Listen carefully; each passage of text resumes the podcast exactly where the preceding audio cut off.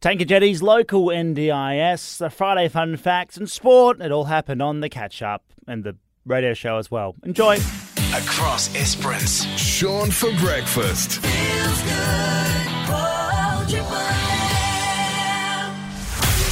Sean's Friday Fun Facts. Things that make you go, hmm. So we've upgraded this till just after 7:30. The Friday Fun Fact brought to you by the Friday Fun Fact fanatic, and it's not because I struggled to get a hold of her. She's had a busy morning. I'm assuming it's finding the best fact for you. Friday Fun Fanatic, how are you going?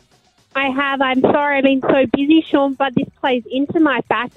I'm preparing to move back to WA, everyone. Wow, congratulations.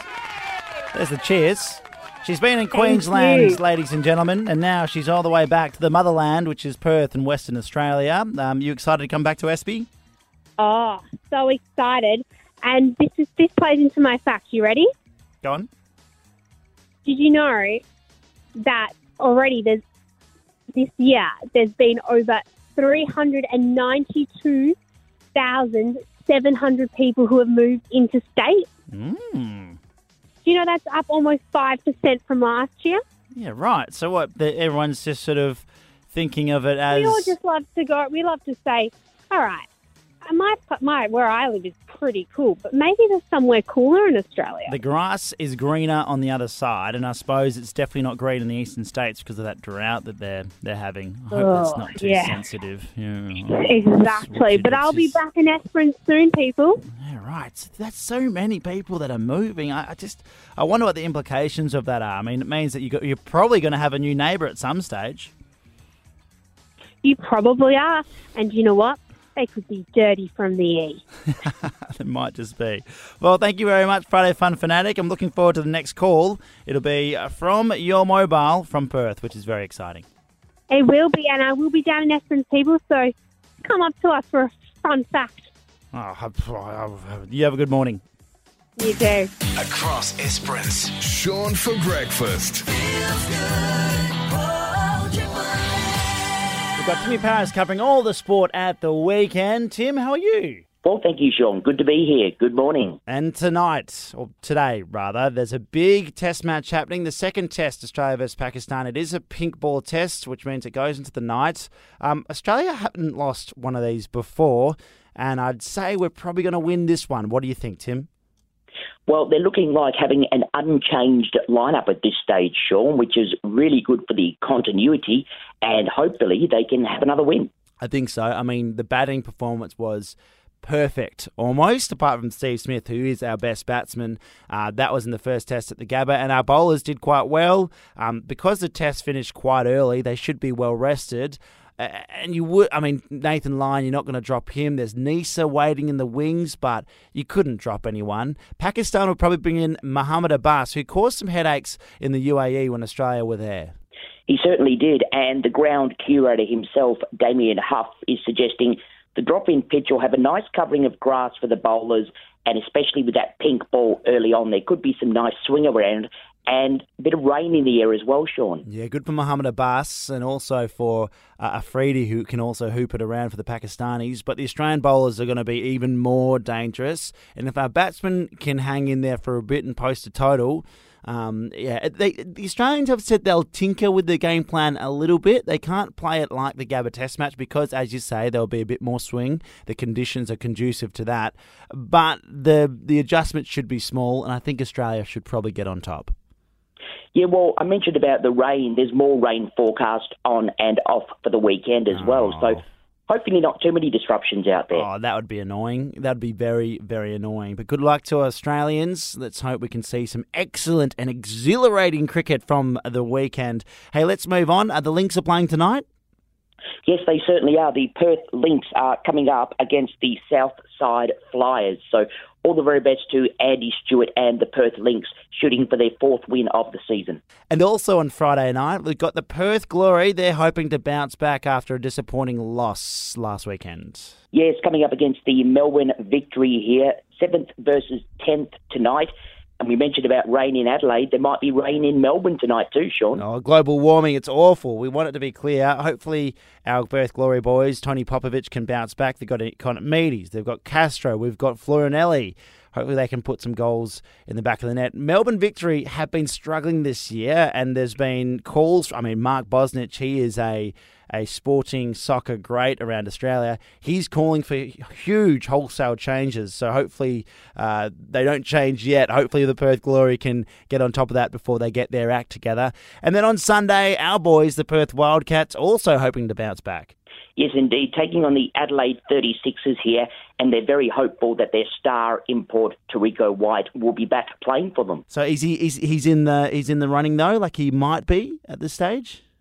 Yeah, absolutely. All things going well, I think he'll be playing, and that is a welcome relief, that's for sure. Well, Bryce Cotton takes a lot of the load, and if he doesn't fire, like in Cairns last weekend, then the Perth Glory just run out of offensive options. Um, the 36ers, though, they're a, a good side, so it's going to be tough.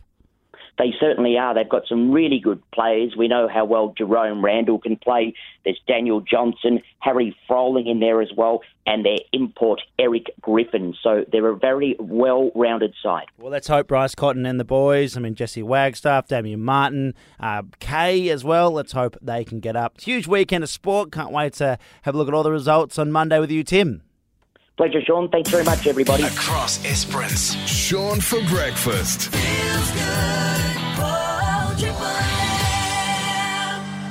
Sarah Maxey is from the Esperance Express. Sarah, how are you going? Good, thanks, Sean. How are you? I'm terrific, and you have the front page story today. Tell me all about it. There's a family in town that are that are struggling because their disabled child doesn't have much access to a therapist.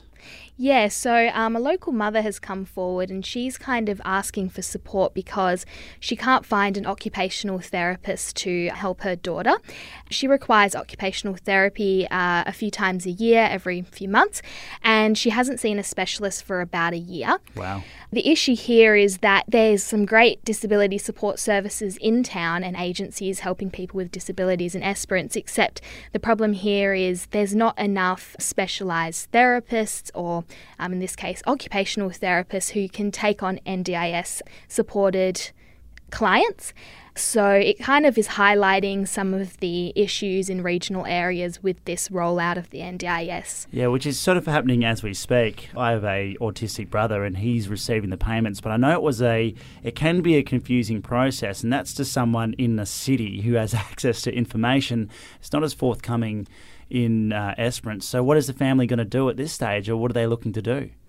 So at this stage, the mother's been contacting occupational therapists from around the state, really. And she's right. also been kind of getting a collective of people together who might be sharing some similar um, worries or difficulties with accessing these types of therapists for their kids. And actually, I've spoken to a few um, disability advocates, and they've said that they've visited Esperance and they're kind of encouraging families, agencies, um, peers to get together and kind of highlight what they need for their town and kind of approach these specialists and get them to come to Esperance and show there is a, a market of people. What about a rolling tour? So you get these, as you say, the therapists, including occupational therapists, and they roll through from Southern Cross to Kalgoorlie, down Norseman to Esperance, then to Albany, and up through, you know, the the wheat belt and stuff. Would that work? Can you see that working? Yeah, that would work. I mean, there is um, people coming from Kalgoorlie and Albany helping people in Esperance, but one of the problems that um, I discovered through talking with this family is that they need someone and a team of people who are seeing their child ongoing throughout yeah, the year okay.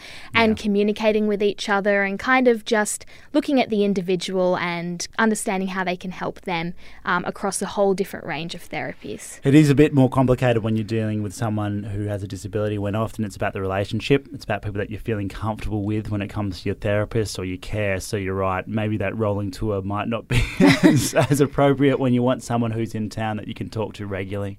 Another issue is that the NDIS is difficult for everyone involved, yeah. including providers. So it can just sometimes take a bit more paperwork and a bit more time. And our um, pool of providers and, and therapists here are already kind of stretched, covering so many people in this town. So it's just it's a it's a big problem. But through my research, someone has come forward who may be able to offer a solution to Ah. this. But you'll have to read the paper to find you out. What about that for a tease from Sarah? You're a pro. No, no, and, and from my limited experience with the NDIS through my brother and my mother, uh, it will be a good thing. But like all things that are on a federal national int- on a national level, it's going to take a little bit of time to to settle and for that to be rolled out and become good.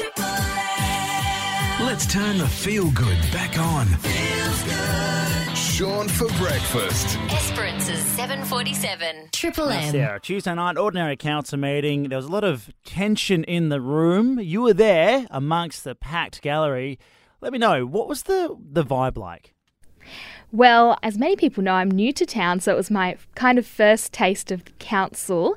And from what I witnessed, it just seemed that everyone on both sides of the debate, because it was stressed that this is it shouldn't be a win or lose situation. Well, there's a jetty coming at the end of the Yeah. day, right? yeah, everyone just kind of seemed, I don't want to say defeated, but that they wanted it to move forward either way. And a lot of the councillors called for unity. Um, Councillor O'Bourne mentioned that there was more around the table that united them rather than divided the councillors. And they just wanted to move forward and show a united front to the community. Because as I say, at the end of the day, we get a jetty, which is what most people want. And I know the the sticking point is the material that is used. Uh, so it wasn't when everyone sort of left, and you would have sort of, I guess, you would have stuck around for the rest of the Shire meeting, perhaps. When people were leaving, were they generally uh, excited about the decision, or were there, as you said before, defeat in the in the air? from where I was sitting, it was certainly very half and half. There was some people who let out a bit of applause when the vote went through, um, but then obviously there was some other really passionate people on the other side who who did feel defeated at that. And in our story this week, my colleague Jake has interviewed the friends of the jetty, and they said that they would vow to keep fighting for this, but they were just taking a breather to kind of think over the decision and. I'm not sure what will come, but Oh, gosh. Yes. Well, okay, so from what I know, at this stage, the plan is deconstruction will start fairly soon into December, and I think there's going to be three barges that will be deployed off the Esperance coast to take away the wood. And once they start taking it away, then come March, the construction tender can come in and start building outwards as they take it away. That's going to happen in March. So I suppose if the Friends are going to throw another curveball, a roadblock, or whatever you want to call it, a tactic, it has to happen before March. What, are you are you excited for that? Being a media person, are you a bit nervous as to what, what might happen? um, well, Nervous laughter. yeah. Uh, no, I think I think people are very passionate about this, and they do have a right to to have their opinions. And but I do think that a lot of people called this the kind of last effort to to uh, change the course of the jetty. So I'm not sure what will come, but I think people are looking forward to progress either way. Look, that's very democratic of you. I really enjoy that answer, so we'll leave it there. Look, it will be, I think, pretty exciting to see it pulled out of the ocean uh, and see some action happening because it is currently just falling into the ocean. I think we should take some ownership of it very soon. Been joined in studio by Sarah Max here. She's done an excellent job. Uh, grab that paper from all good news agencies and supermarkets. Support local media. Thank you, Sarah. Sean for for me. breakfast catch up on Triple M. Bye bye. Have a good time. Listen to Sean for breakfast wherever you are. Download the Triple M app now.